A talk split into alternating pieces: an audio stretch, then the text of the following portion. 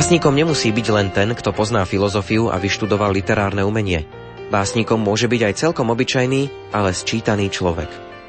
Dôkazom toho bude aj náš dnešný host, básnik Milan Abelovský. Predstaví sa v rozhovore a budeme listovať aj v jeho básnických zbierkach. Literárnu kaviareň otvárajú Diana Rauchová, Marek Rimóci a Ondrej Rosík.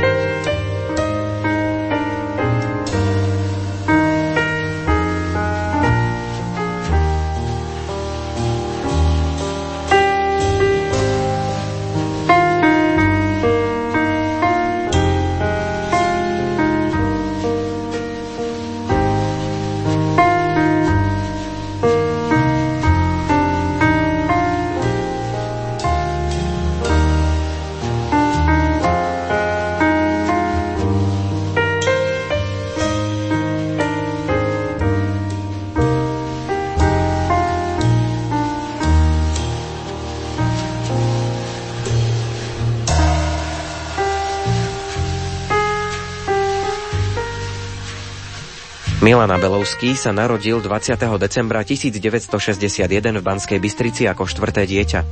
Študoval na strednom odbornom učilišti strojárskom v Banskej Bystrici, kde pracoval ako robotník v závode výpočtovej techniky, neskôr bol frézár v strojárniach vo Vlkanovej. Je ženatý a s manželkou Ivetou majú tri deti. V roku 1991 získal hlavnú cenu Únie mladej slovenskej kultúry na stretnutí poetov Volkrovej Polianky, získal štvrté miesto v oblasti tvorby v súťaži Verš 91 a čestné uznanie za prácu Aniel v súťaži o najlepší rukopis básnickej zbierky Združenia literátov Slovenska. Debutoval zbierkou poézie Chvíľa zblíženia v roku 1991, ocenenou prémiou Literárneho fondu po ktorej nasledovali zbierky Jaspis a Karneol 1997, Zľutovnica 2003 a Čerešne v Hanebnej ulici 2014.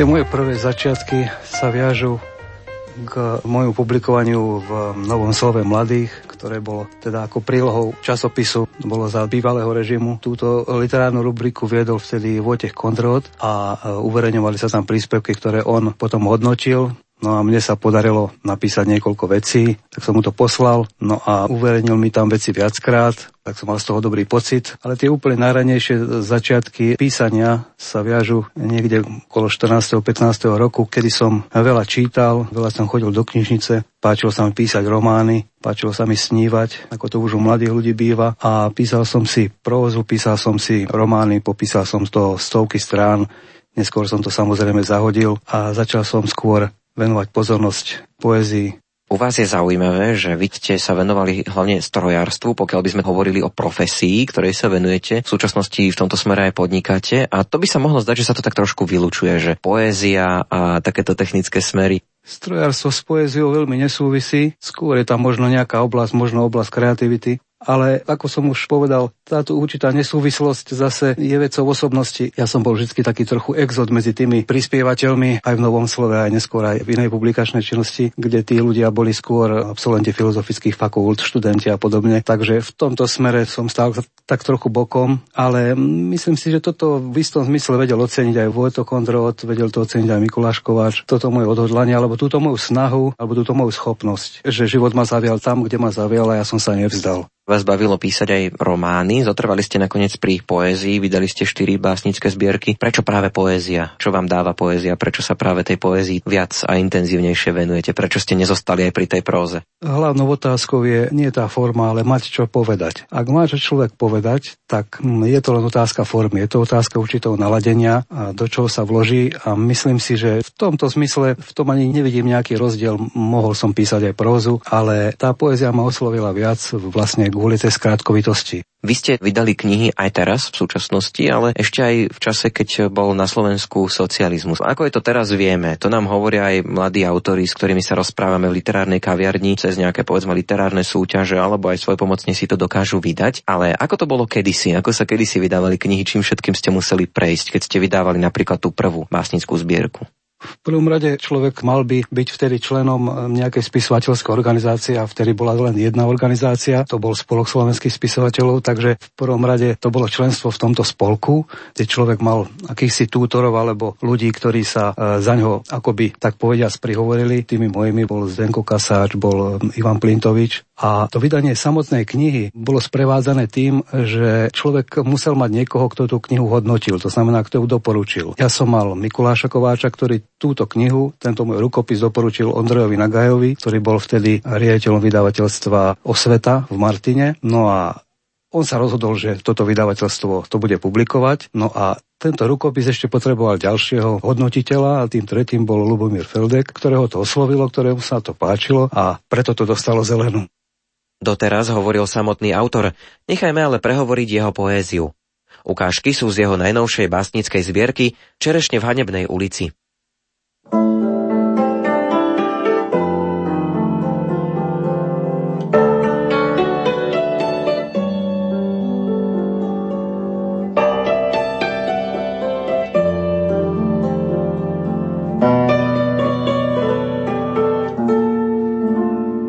Krížna Pamiatke horolesca Jana Lehockého Minulomu 90, reuma v klboch, choré členky, sedí zakrútený do deky pri okne s výhľadom na krížnu. Tá zimná zvážnica a žľab. Všetko mohlo byť inak. Roky ako lavína, duniac dávajú sa do pohybu. Muž na svahu, znamenie tej chvíle. On sám pred 40 rokmi. Teraz má moc zastaviť valiaci sa sneh moc danú úprimnosťou duše. Tak stáva k obloku, nechaj ho ísť, vezmi si mňa.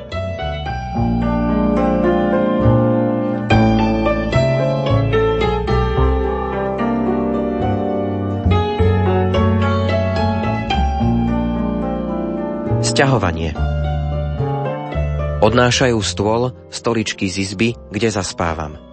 Zostala piecka. Bielý sneh na miesto uhlia. Hrče snehu v ohni praskajú a hučia. Jeho ramená, sám život ma tuho stíska a dlho, pridlho sa lúčime.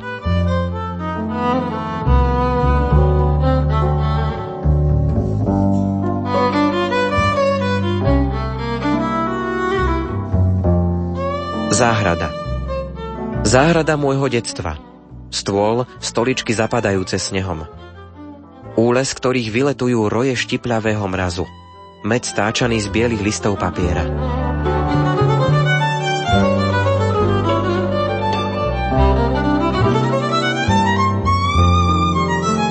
Cesta Stavajú cestu. Zvonia mladé dravé zuby štrku. Pôjdem posledný. Opriem sa do pedálov a guma bicykla nakloní asfalt. Nadol sa myhne modrá zástava slivky, záhrada z rozkvitnutej detskej bielizne. Všade rýchla, čierna, rozzúrená voda po okraj naplnená brehmi.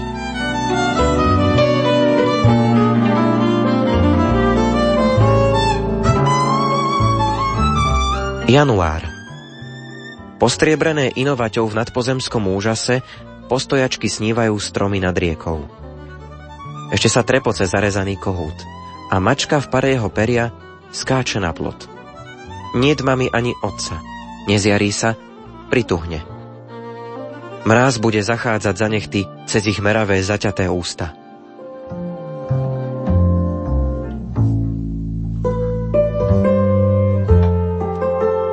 Staré knihy Odpratávam staré knihy z bytu po rodičoch, ako sa povie, recyklovať. Míle, čo zobuté oči prešli po stránkach. Keby si teraz na ne upol zrak, vraj nemá hmota, ale skúči, keď ju vlečú utratiť. Nakladáš tehlu po tehle, ticho rozoberáš múr. Ako páranie starého vlneného svetra. Zľaknutou čiernou vodou nasiaknuté rúno, čo ťahá ťa pod zlomený ľad.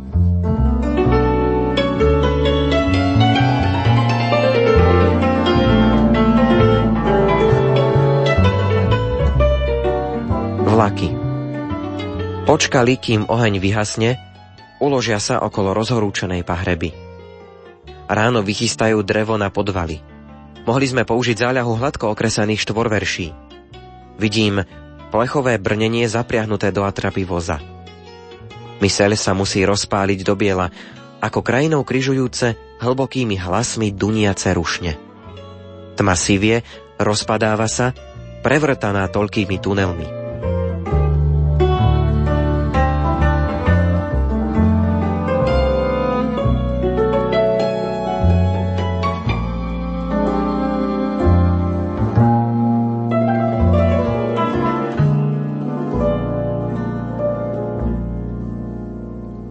Hlasy.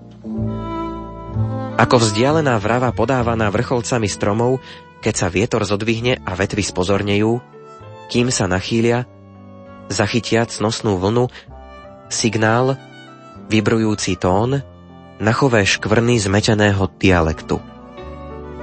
Nadýchnutie asi uprostred šumiaceho mora. Nie smrť, ale premena. Mnoho rúk hrá na viole nesčíselných strún. Ako kryštály modrej, každá slabika hlasu teraz nalieha Podvoľ sa, nech kamkoľvek ťa unáša tento prúd.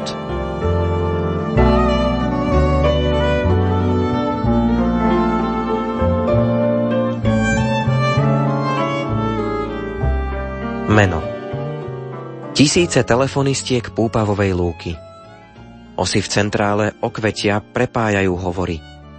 Vriaci úľ, hviezdny šum a ty si čoraz hlbšie líháš do trávy. Mesiac nevyzváňaj, slnko nezlož.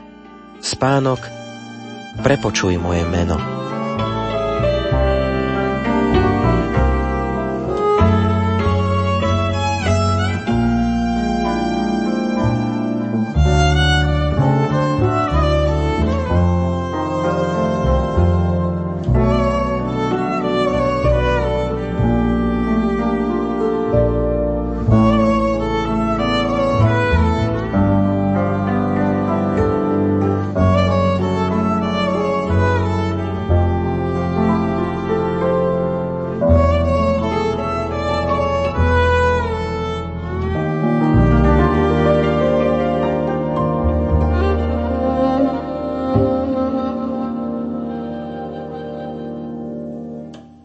Mikuláš Kováč, Vojtech Kondrot, Lubomír Feldek, to sú osobnosti, ktoré vy tak často aj spomínate, aj teda v súvislosti s tým hodnotením vlastne tej vašej knihy, vašej prvej básnickej zbierky. Vy ste mali možnosť s nimi sa aj priamo stretávať? Boli nejaké, povedzme, ako máme teraz, že literárne kluby alebo nejaké takéto stretnutia pre mladých, začínajúcich autorov? S Vojtechom Kondrotom som sa stretával, bývali také literárne kluby, kde sa schádzalo možno 30, maximálne 40 ľudí. S Vojtom som sa stretával ešte aj na, na literárnych súťažiach, na Volkrovej polianke a na na iných súťažiach. Jedno také stretnutie, na ktoré si spomínam, bolo aj v Banskej Bystrice, to sem prišiel, bolo to myslím vo vedeckej knižnici alebo v nejakom literárnom klube, bolo tam asi okolo 30 ľudí, bol tam inak aj Jano Petrík alebo Palo Hudák z tých mojich známych kamarátov a tak sme sa vlastne zoznamovali, tak sme nadvezovali priateľstva. Vydali ste do posiaľ 4 básnické zbierky. Keby sme si ich trošku možno predstavili, ťažko je to asi úplne hodnotiť, ale možno o každej jednu, dve vety povedať, aby sme získali takú predstavu o tom, že čo vlastne ste písali, ako sa to vyvíjalo za tie roky? Prvá knižka tá vyšla vlastne v takých tých revolučných rokoch, ale bola napísaná samozrejme roky predtým. Sú tam také reminiscencie na detstvo, píšem tam o nedávnej otcovej smrti vtedy, o detstve, o rodičoch. Samozrejme všetky tie knihy sú písané tým voľným veršom, nie sú tam rímy. Tá prvá knižka je vždy taká sonda, taký pokus. Tá druhá kniha, tam som sa spojil s vydavateľom, kamarátom Petrom Šulejom, ktorý vtedy bol ešte v Banskej Bystrici, s ktorým sme teda túto knižku vydali. To boli už také trochu veci, kde som sa už nebal viac experimentovať. Tá tretia kniha, Zlutovnica, to vydalo vydavateľstvo Spolku spisovateľov. To bola už kniha, ktorá bola už skutočne odvážnejšia. Bolo tam veľa vecí potvrdených už z predchádzajúceho publikovania v časopisecky a podobne. A rovnaké je to aj vlastne pri tej štvrtej knihe, kde už väčšina vecí bola publikovaná v časopisoch literárnych. Poďme sa teraz trošku venovať tomu vášmu tvorivému procesu. Ako vzniká u vás poézia? Všetko sa odvíja v istom zmysle od nejakého nápadu.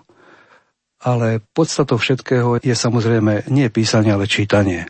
To znamená, že človek musí čítať tých druhých a musí vedieť pozorovať. U niektorých vecí, u niektorých textov je to tak, že je to vec možno mesiacov dlhej, dlhej doby, kedy sa v človeku niečo rodí alebo o niečo zavadí, o niečo sa zaujíma a to je istý proces. Človek si robí nejaké poznámky a postupne sa to rysuje. Ale sú aj rýchle nápady. Sú nápady, ktoré človeka napadnú behom niekoľkých minút a behom niekoľkých minút sú aj hotové a sú dobré. Práve to je to zaujímavé, že na jednej strane sa človek akoby natrápil a na druhej strane veci vznikajú aj veľmi ľahko veľa vecí vzniká vlastne, to spomeniem to, čo mi kedy si povedal Mikuláš Kováč, že nemám to len ja sám, ale majú to mnohí, ktorí píšu, že keď si tak človek pospí a pri tom prebudzaní alebo pri tom vstávaní vzniká nejaký proces, ktorý mu som možno sa aj vymyká nášmu chápaniu, ale toto veľmi súvisí s tvorbou. Keď si človek pospí a zobúdza sa, vtedy to je najlepšie.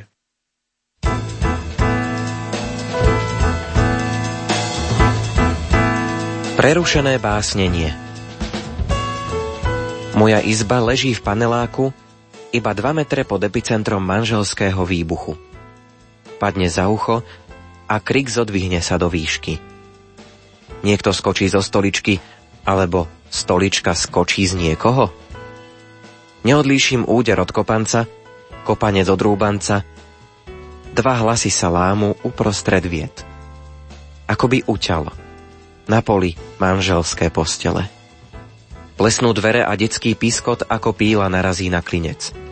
Mama, otec, prestaňte. Mohol by som nahor vybehnúť a zavolať na ignorantov verejného ticha. Poéziu dvakrát denne pojedle, nepoužívať vnútorne. Či ich mám odkázať za právnikom? Oslobote tých vysoko nad všetkými, ktorí stroskotali. Akým právom práve ja? Mal by som zatelefonovať na bezpečnosť? Hlásim ubližovanie na súkromnom majetku a poškodzovanie človeka človekom. Zatiaľ zbiehajú sa susedia. Buchnát na dvere. Nie ste tu sami. Cítim, že sa blíži čosi neodvratné. Hluk roztrhne stropný panel, steny ustúpia z kútov, rozvalia sa, niekoľkých už tlaková vlna vymrštila oknami. Ľudské hlasy zanikajú v oceľových rebrách domu. Zdá sa, prežil som to iba ja.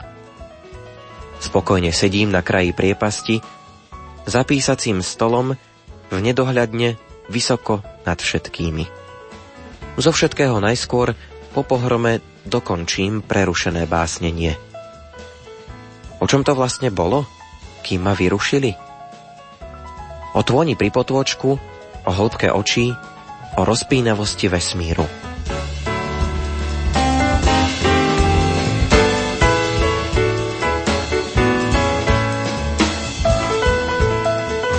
Naša Silvia má 3 roky. Okupujem cérin detský kútik, smolím básničky. Zuby na mňa cerí biely úsmev papiera. V tom ako by skočilo slovo do verša. Sadla mi na kolená moja Silvia. O toľkej lásky vypadajú vlásky, ozve sa. Odkiaľ berieš takéto dospelé výrazy? A siahnem si na vlasy. Sú tam, Hlavou mi blisne dátum tvojho narodenia. 14. júl, dobitie Bastily, Sviatok Francúzov a náš slovenský uprostred bystrického leta ešte sviatočnejší. Lebo znamená koniec nášho a začiatok tvojho detstva. Dnes nemusíš robiť nič, čo nechceš. Ale ty si síta slobody. A mňa zahambuje holá strana papiera, nakreslíš mi na ňu svoje prvé slnko trochu väčšie ako v skutočnosti. Potom sa pozriem do prostred tvojich zreničiek a spoznám seba. Štvornožky lezúceho s cumľom na motúsku. Zatiaľ, čo tvoj svet už stojí hrdo vzpriamený.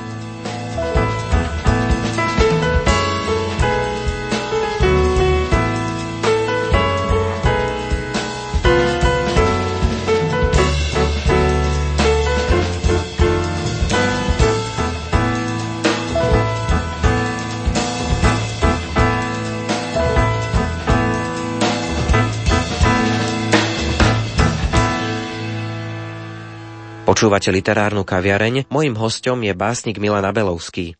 čo tak najčastejšie vy odzrkadľujete v tej vašej poézii? Sú nejaké témy, ktorým sa tak povedzme rád venujete, ktoré naozaj chcete nejakým spôsobom prinášať tým čitateľom a ktoré sú pre vás zaujímavé? Často sa tam objavuje téma prírody, rád pozorujem prírodu, rád sa prejdem len tak lesom. To sú myšlienky tu z okolia, chodím na sliač, zo sliača sa prejdem smerom na zvolen, odtiaľ sú tie myšlienky. Tá vaša posledná zbierka vyšla v roku 2014. Vy sa teraz tak aktívne venujete podnikaniu, máte to svoje zamestnanie. Máte teraz ešte čas na písanie nejakej poézie? Venujete sa tomu aj teraz? Dokážete ešte si nájsť taký priestor a niečo napísať? Aj teraz sa nájde čas a samozrejme, že človek to nemôže úplne poprieť. Času je menej, ako som ho mal predtým na premyšľanie, ale čítam rovnako. Dokonca som sa niekde dočítal, že je len 9% ľudí, ktorí si kupujú viac ako 10 knížiek za rok. A v tomto zmysle, ja keďže si kupujem tak možno 30 kníh, tak to znie až elitársky, že patrí medzi naozaj len medzi možno 1-2% na ľudí, ktorí takto nároživo čítajú. To čítanie mi zostalo,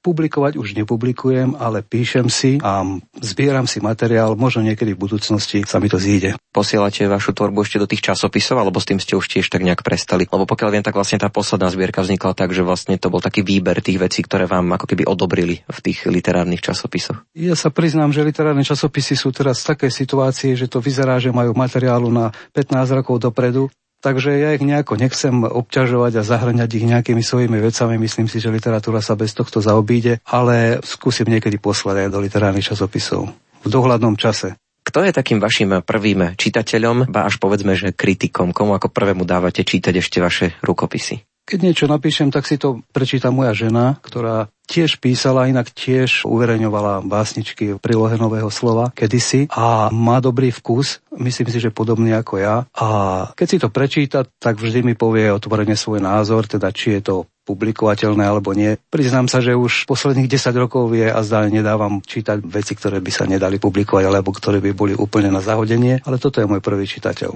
A aj tak bežne diskutujete o literatúre, máte aj spoločný obľúbený žáner alebo obľúbených autorov, teda veci, ktoré radi tak nejak spoločne čítate? Žena sa priznám číta viac, ale ona má takých svojich najobľúbenejších autorov, taký Stephen King a podobne. Toto číta ona rada, číta rada detektívky. Spolu čítame aj veľa náučnej literatúry, máme spoločných autorov autorov, ktorí sme si oblúbili. A čo sa týka poézie, tam máme, myslím si, že podobný vkus. Keď vyjde knižka, tak sa potom do nej zahryznú všelijakí kritici, recenzenti a podobne. Zaujíma vás to ešte? Zvyknete si pozerať, že čo na to hovoria, prípadne sledovali ste to ešte v minulosti, možno pri tej prvej zbierke, že ako na to reagovala kritika? Tak určite to robil každý a každý to robí. Pri tej prvej knižke si pamätám, že som si to vystrihoval z novín a čím ďalej, tým menej ma to potom nejako zaujímalo a aj dráždilo, tak som si to už prestal všímať, ale tie kritiky sa odvíjajú alebo záleží na tom, kto to píše. To znamená, že ak je tá kritika robená človekom, ktorého si ja vážim, tak nie je akákoľvek, tak som rád, že to napísal, som rád a som mu vďačný, že si to prečítal a takto to beriem, tak sa k tomu staviam.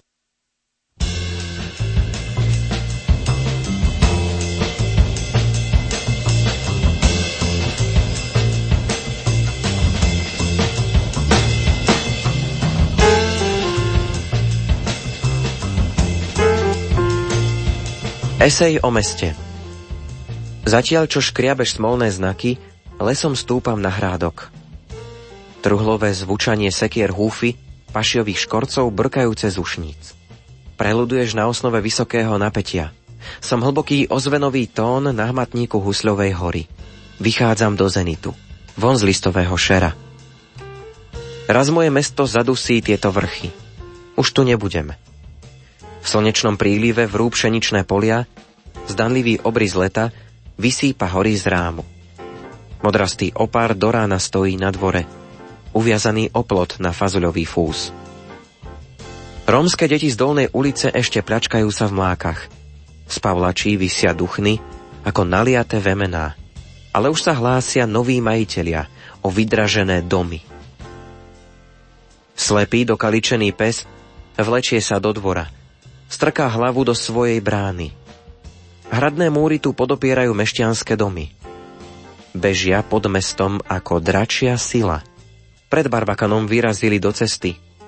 Počuješ praskať rebrá lode. Kostol.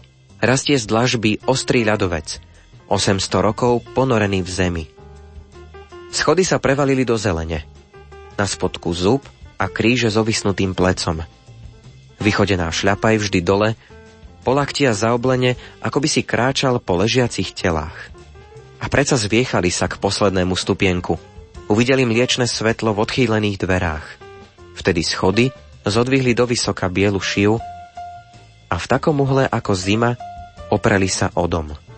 Oškrabávali fasádu. Sústredene vystupovala symetria secesných ozdôb a dom, teraz ostrý v detailoch, urobil nevedomý krok do cesty.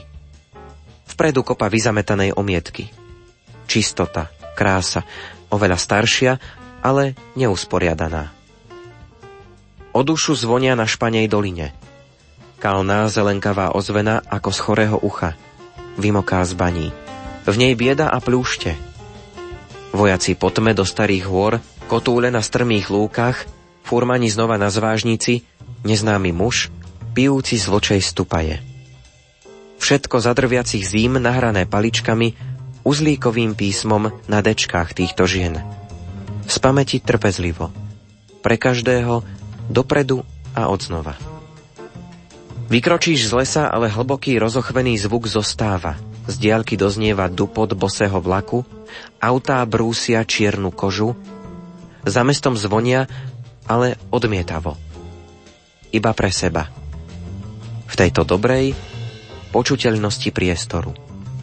Desivé miesto zrazov vysoko v sedle, hory obrazy spoza zažmúrených viečok, kvitnúce veternice, bludičky. Pod nami mesto naplavené rokmi, sme blízko vrcholu, zakrývame si uši pred studeným vetrom plných malých zmetených duší, prichádzajúcich pišťať svoje malicherné prozby.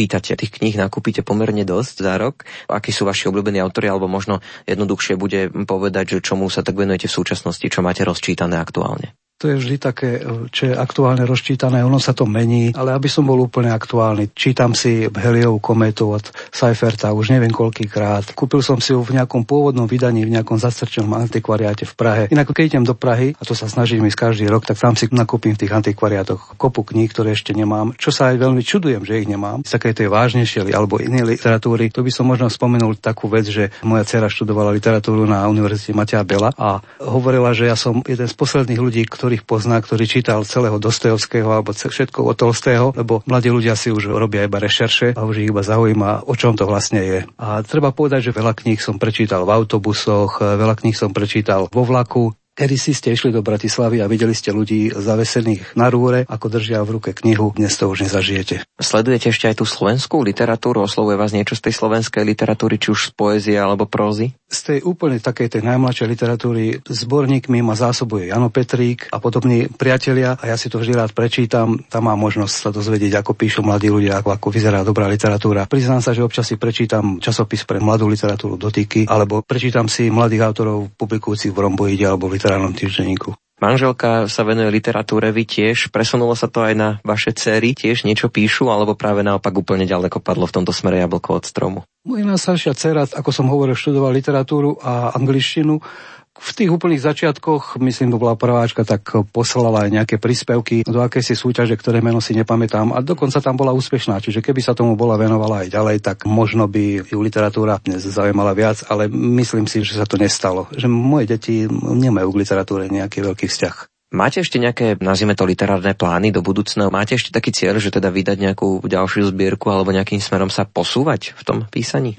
Ak by som vydal ďalšiu knihu, tak už samozrejme musel by to byť nejaký posun, nejaký výrazný posun niekam a ak by to bolo skutočne dobré, da určite by som to dal prečítať viacerým ľuďom, nielen žene a podobne, ale samozrejme muselo by to prejsť aj cez to časopisecké sito a potom by som možno zvážil, či by som to teda neposunul ďalej a nepublikoval to ako knihu. Poznáme vás už teda ako človeka, ktorý píše. Čomu sa tak venujete ešte bežne v tom vašom voľnom čase, okrem písania? Máte nejaké záľuby? O tej hlavnej záľube som už hovoril o tom čítaní, ale Kedy si som cvičieval, potom, keď som išiel na vojenčinu, tak som s tým samozrejme musel prestať a teraz sa možno akoby skoro na, na staré kolená k tomu začínam vracať, pretože som v blízkej dobe ochorel a mám problémy so srdcom, takže budem musieť trošku dať aj na rady lekárov a teda hýbať sa, viac sa hýbať. Toto bude asi taký nosný program mojich budúcich rokov, aby som sa trošku viac dostal do formy a aby som na sebe popracoval, čo sa týka svojej telesnej schránky.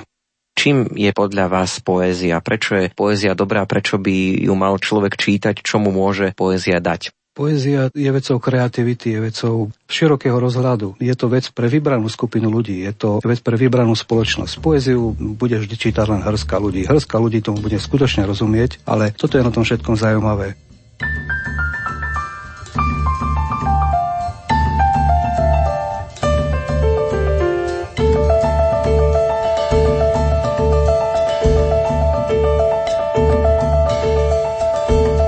Hosťom v dnešnej literárnej kaviarni bol básnik Milan Abelovský. Veríme, že vás jeho slova z rozhovoru i z básní pohľadili na duši. Literárnu kaviareň zatvárajú hudobná redaktorka Diana Rauchová, zvukový majster Marek Grimóci a od mikrofónu sa lúči Ondrej Rosík. Do počutia.